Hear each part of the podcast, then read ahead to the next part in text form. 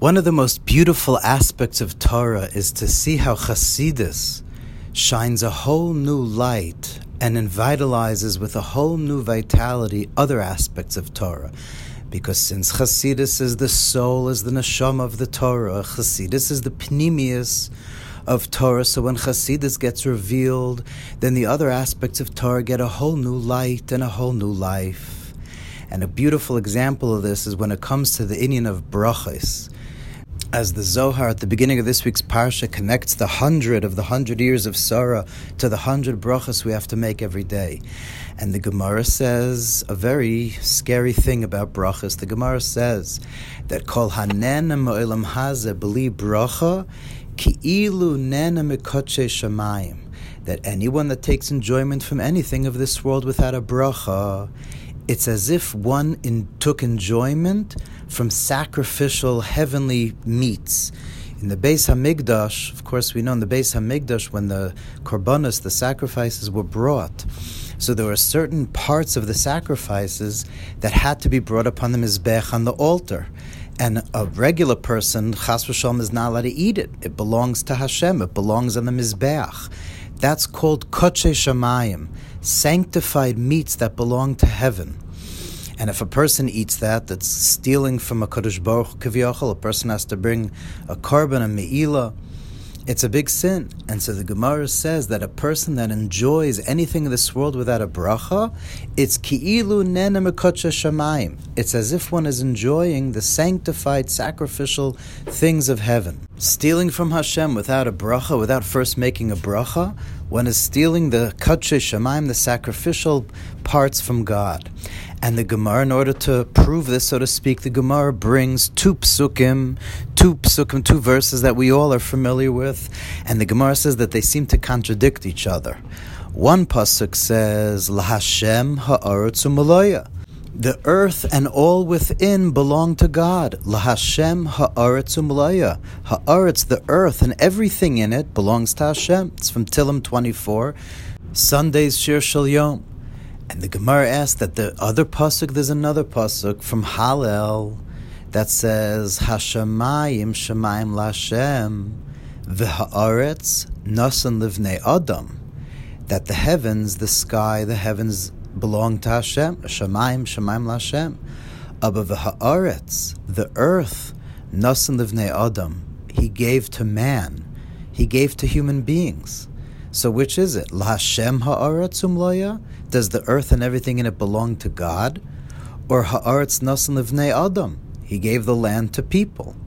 And the Gemara answers that kan lifnei bracha, v'kan la'achre bracha. The Gemara answers that the pasuk that says "Lashem ha'aretz malaya" that's talking about before you make a bracha, then everything belongs to Hashem, and therefore everything would be like eating kodesh shemayim, would be eating the holy sanctified parts that belong to Hashem.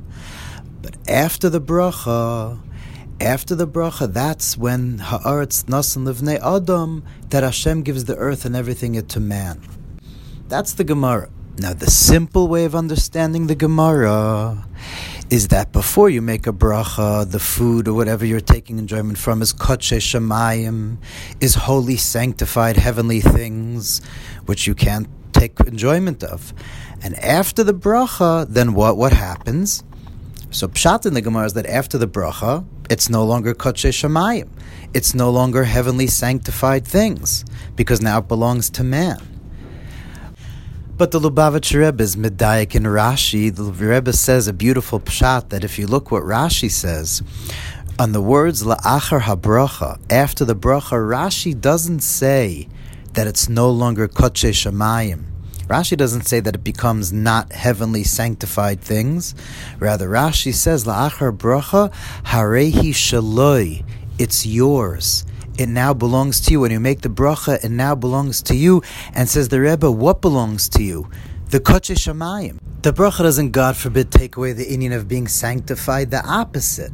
By making a bracha, which is the way to draw down a flow of heavenly light upon what you're eating and upon yourself, then you reach a level that you're allowed to eat the Kodesh Shemayim.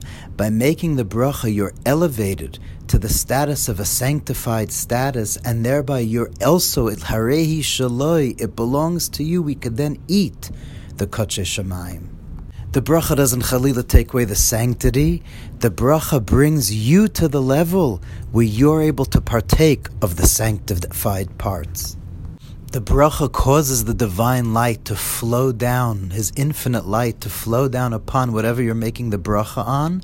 And then the Jew who was the conduit that made that bracha is then able to partake of the food which has through the bracha, or the food or anything one made a bracha on, which has through the bracha become sanctified. Now this is the entire week, but when it comes to Shabbos, then the eating and the drinking is on a whole new level. The Gemara says it's ki'ilu, it's kotche shemaim. The rest of the week, the food is as if it's kotche shemaim. It's as if it's sanctified parts belonging to Hashem. But Shabbos, we know all the holy books teach us the food itself is holy.